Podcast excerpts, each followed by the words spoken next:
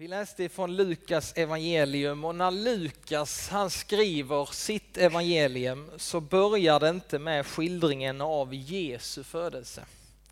Utan Lukas han känner han måste först berätta om Johannes döparen och vad som skedde då när Johannes föddes. För Johannes han är viktig, vi läste om det, vi kunde läsa om Johannes pappas ord om sin son. Eh, han är viktig och han föddes alltså sex månader före Jesus.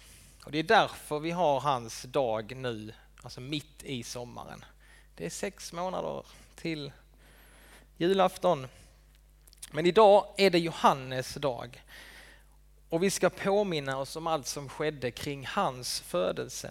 Hans alldeles unika uppdrag i frälsningshistorien. Ta det här med hans namn bara. Alltså de flesta av oss, vi har ju fått våra namn, våra föräldrar har funderat och så har vi fått ett namn. Men det finns vissa i Bibeln som blir namngivna av Gud själv. Genom änglar eller att någon, ja men det är Gud som ger dem ett namn. Det gäller till exempel patriarken Isak i Gamla Testamentet. Eh, I det nya så är det ju Jesus, han fick sitt namn. Maria fick veta av ängeln vilket namn han skulle få. Och så gäller det också Johannes. Va? Han som vi känner som Johannes döparen. Han skulle heta Johannes. Och hans namn betyder Herren är nådig. Herren är nådig. Alltså hela hans liv, hela Johannes livsgärning skulle vittna om detta. Att Gud han förbarmar sig över sitt folk. Gud förbarmar sig, Gud är nådig. Av nåd sände Gud sin son Jesus. Och Johannes blev den som liksom skulle bana väg för detta. Bana väg för Jesus. Och hans födelse i sig var ju ett mirakel. Sakarias och hans hustru Elisabet var till åren komna och de hade för länge sedan gett upp hoppet om att få något barn. Och den här, det kan man också känna igen, va? man känner igen det från flera bibelberättelser att hoppet att få barn är ute. Det finns flera kvinnor i bibeln som får barn trots att allt hopp verkar ute. Gud han gör det omöjliga möjligt. Så en ängel visade sig för Sakarias. Sakarias han var då präst, han hade prästtjänst i templet och så visade sig en ängel för honom och berättade att ni kommer få barn. Och när han får höra detta så står inte det att han hoppade högt av glädje utan i likhet med Abrahams hustru Sara va, i gamla testamentet så kunde inte Sakarias heller tro på detta. Abrahams Sara hon kunde inte heller tro när hon fick veta att hon skulle bli med barn när hon var så gammal.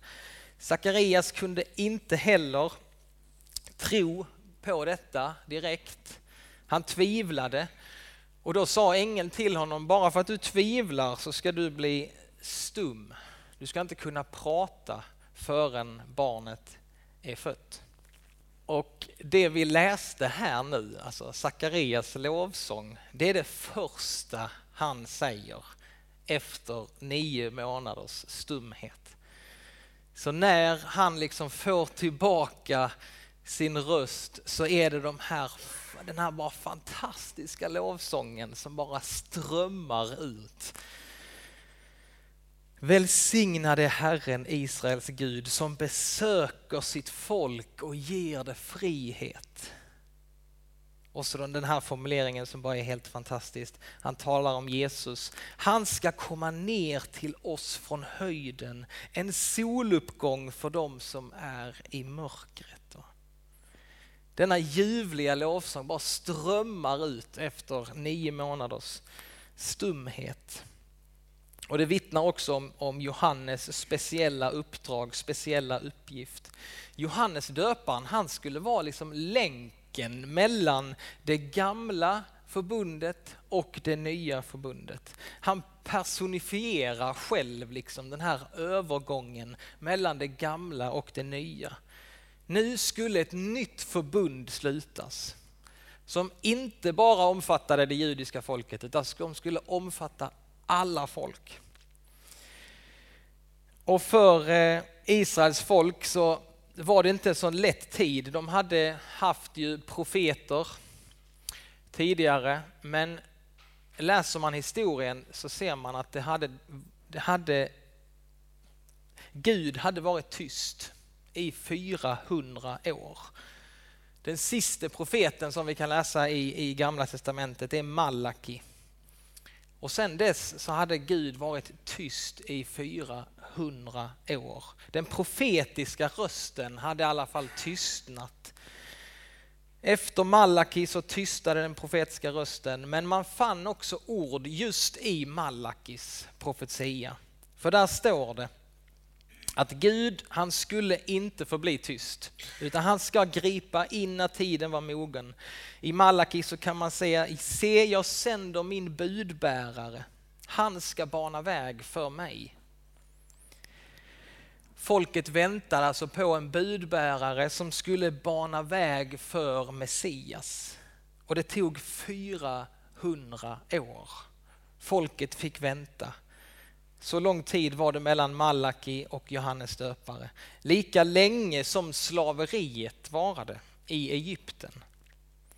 Så under den här tiden så kunde man alltså inte, verkade som att man inte kunde höra Guds röst i Israel. Folket på något sätt fick lära sig tålamod och vänta på att en dag kommer det och så står det nu var stunden inne och Elisabet och Sakarias hustru blev alltså med barn på deras ålderdom.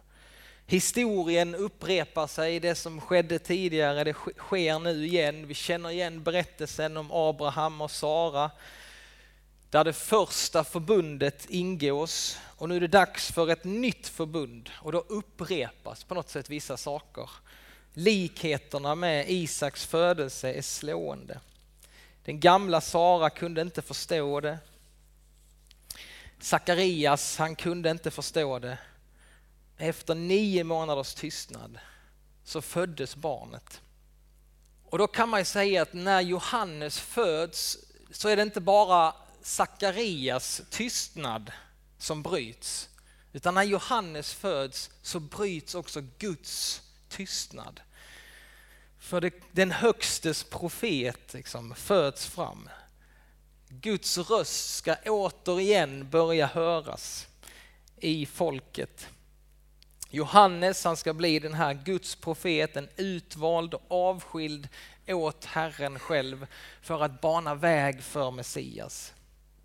Och när vi ser på Johannes liv och när jag tänker på Johannes så så tänker jag på två ord. Det är en lång förberedelsetid och sen väntan.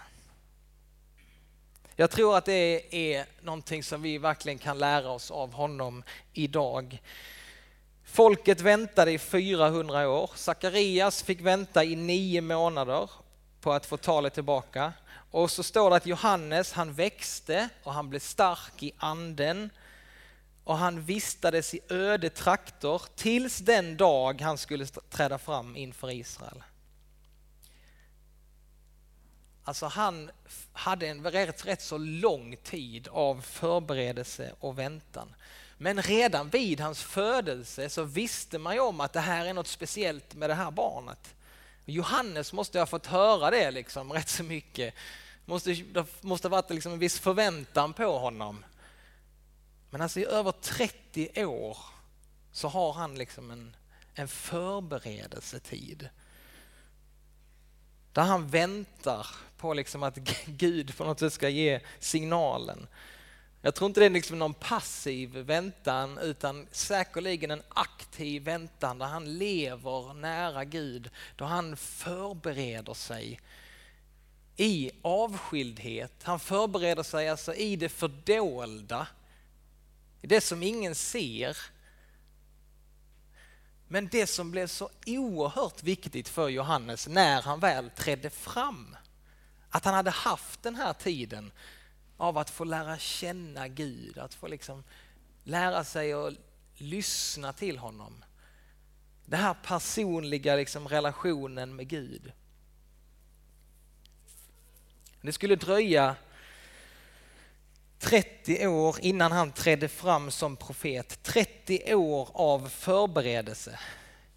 Det är ju rätt häftigt va? Det är nyttig läsning för oss. Men läser man igenom Bibeln så är det Gud han verkar ofta på det sättet i människors liv. Det fostrar oss till tro och till tillit. Alltså Gud han tänker i sekler när vi tänker i år. Och när han väljer ut någon, när han ger den här personen ett uppdrag så är det kanske långt upp i vuxen ålder som det här uppdraget ska förverkligas. Men förberedelsetiden var ju ändå så otroligt viktig. Vi människor, kanske särskilt vi som lever idag, vi, jag tror vi vill gärna hoppa över det här med förberedelse och väntan. Vi vill ha liksom, ja men det ska, det ska vara snabba resultat. Det får inte gå för långsamt. Vi vill liksom se om det funkar och funkar det inte, liksom, om inte Gud ger mig snabba resultat, då, ja, men då går jag vidare till någonting annat. Då finns han kanske inte. Och så glömmer vi det att liksom mänsklig mognad, det tar lång tid. Det är någonting som sker över lång tid. Och jag tycker om att vi, att tänka på eh, orden eh, om vi tänker att vi människor, vi vill gärna, vi är ute efter upplevelser. Och kanske vi är det också i när det gäller den kristna tron. Vi vill gärna ha upplevelser, vi vill liksom uppleva någonting. Men också om man jämför ordet upplevelse med erfarenhet så är erfarenhet är någonting djupare än en upplevelse. En erfarenhet för mig är att när jag går i kyrkan varje söndag under ett helt år eller under två år, vad gör det med mig? Då märker jag att det händer någonting med mig på sikt. Det nog sker någonting djupare än en liksom tomtebloss, en upplevelse som jag får vara med om. En erfarenhet av att om jag läser min bibel under lång tid liksom, och jag lyckas med det, då sker det någonting med mig. Det förändrar mig.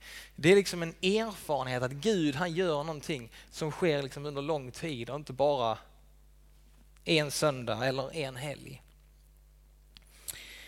Det här med mänsklig mognad, att få växa med Gud, i Gud, det tar tid. Saker och ting växer långsamt fram inom en, även om det inte märks på ytan. För Gud han vet den rätta tiden, han vet den bästa tiden och han vill använda dig. Och vi vet kanske inte riktigt när det sker. Men när det sker, då vill jag vara beredd. Då vill jag vara liksom på rätt plats. Jag vill vara beredd, jag vill vara lyhörd, jag vill vara nära honom. När tiden var inne när tiden var fullbordad sände Gud sin son, heter det. Och jag tror faktiskt att det är många som idag skulle avundas Johannes när allt kom omkring. Johannes han hade ju ett tydligt uppdrag och ett mål och han levde liksom hela sitt liv var bara inriktad på ja, den saken. Han skulle förbereda sig, han skulle få gå Guds ärende. Han hade något att fokusera på, något att leva för. Han levde inte bara för sin egen skull. Jag tror det här liksom att vi själva hela tiden ska försöka forma meningen med våra liv. Det skapar ju en enorm stress och en press att gör jag rätt? Hamnar jag rätt? Det gäller ju inte att, att jag missar någonting i så fall. Jag tror det skapar en känsla av tomhet, meningslöshet om det är vi som är ytterst sett liksom, vi som ska skapa meningen i vårt liv. Jag tror vi mår mycket bättre om vi hade haft det som Johannes. Va? Att det finns någon som har gett mig livet, någon som har gett mig ett uppdrag, en livsuppgift, någon att leva för, något att ha som mål och mening i livet. Två bibelord så vill jag skicka med er så här i slutet på predikan och det står i Hebreerbrevet 10. Då står det så här. Uthållighet är vad vi behöver för att kunna göra Guds vilja och få vad han har lovat oss.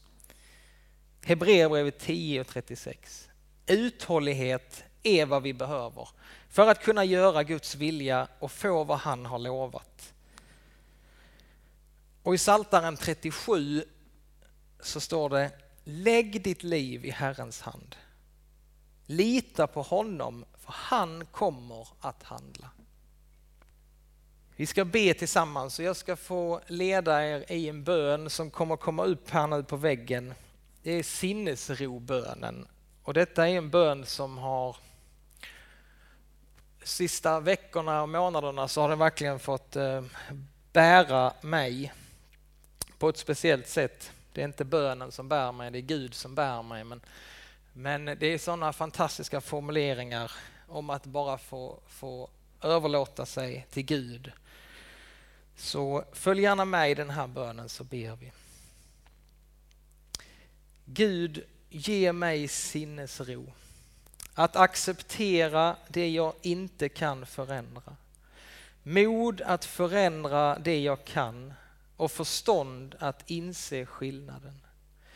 Jag vill leva en dag i taget, njuta ett ögonblick i sänder, acceptera svårigheter som en väg till frid. Jag vill ta som Jesus gjorde denna syndiga värld som den är, inte så som jag önskar att den skulle vara. Och jag litar på att du Gud kommer att ställa allt till rätta om jag överlåter mig till din vilja. Så att jag kan bli rimligt lycklig i detta liv och fullkomligt lycklig tillsammans med dig i evigheten. Amen.